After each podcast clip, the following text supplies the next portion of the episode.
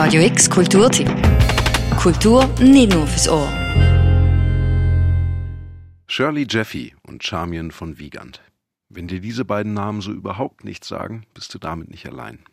Diese beiden amerikanischen Künstlerinnen hatten zu Lebzeiten zwar ihre Netzwerke und einige Möglichkeiten, ihre Kunst zu zeigen, sind heute allerdings ziemlich unbekannt.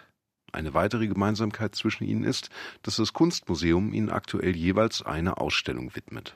Kuratorin Maya Wismar darüber, warum die Kunst von Shirley Jeffy und Charmian von Wiegand nicht gerade Allgemeinbildung, aber sehr spannend ist. Sie haben beide nicht lineare Lebensläufe und nicht ähm, eindeutig wieder erkennbare künstlerische Handschriften.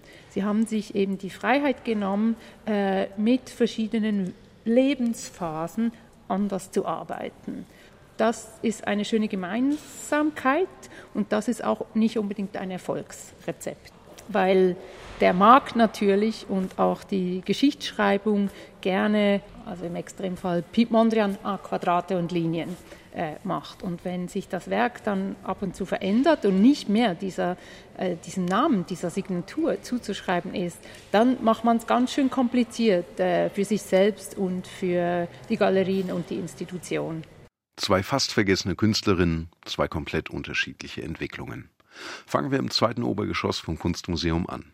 Hier ist die Ausstellung zu Shirley Jeffy untergebracht. Großformatige Malereien hängen an den Wänden.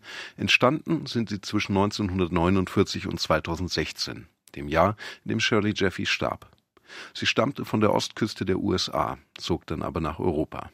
In Paris und Berlin entwickelte sie ihren Malstil weiter und entfernte sich von dem abstrakten Expressionismus, der ihre ersten Werke ausmacht. Die Kuratorin Olga Osacci erklärt, und sie sucht weiter und den entscheidenden Schritt in eine neue Form, in eine neue Art Abstraktion und Malerei zu denken, gibt er in Berlin.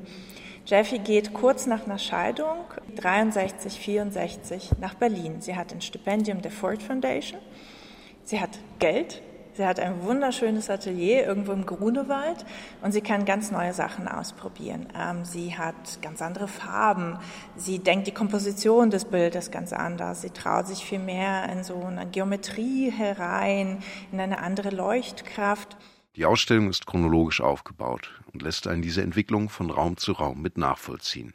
Besonders interessant fand ich die Ateliertagebücher von Jeffy. Die Ateliertagebücher von Shirley Jeffy sind total faszinierende, auch sehr schöne Dokumente. Man sieht wirklich der Entstehung eines Bildes zu, aber nicht im Sinne davon, dass es Skizzen sind, sondern vielmehr dokumentiert Jeffy jeden Schritt, den sie auf der Leinwand macht, dann auf diesen Kärtchen.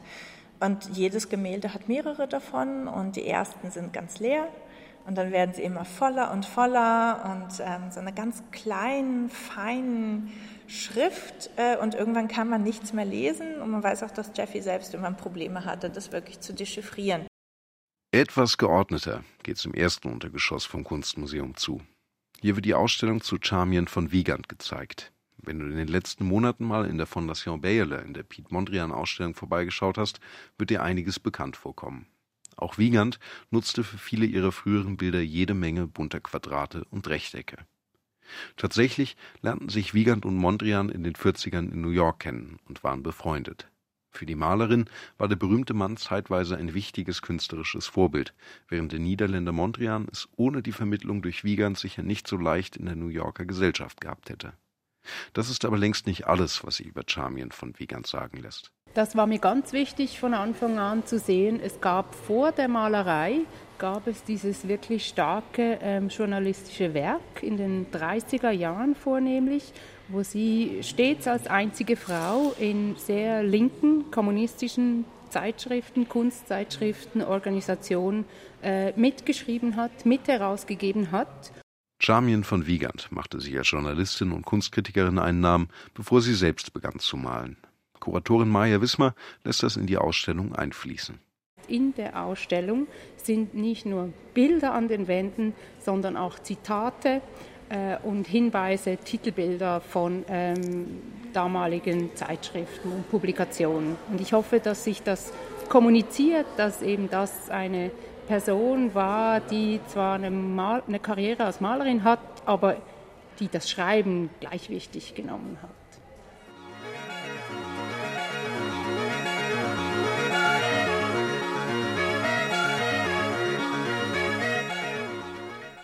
All the time I was be, trying to be a correspondent and with not too much political sense, I was uh, dreaming of being a painter and I was sort of practicing on the side.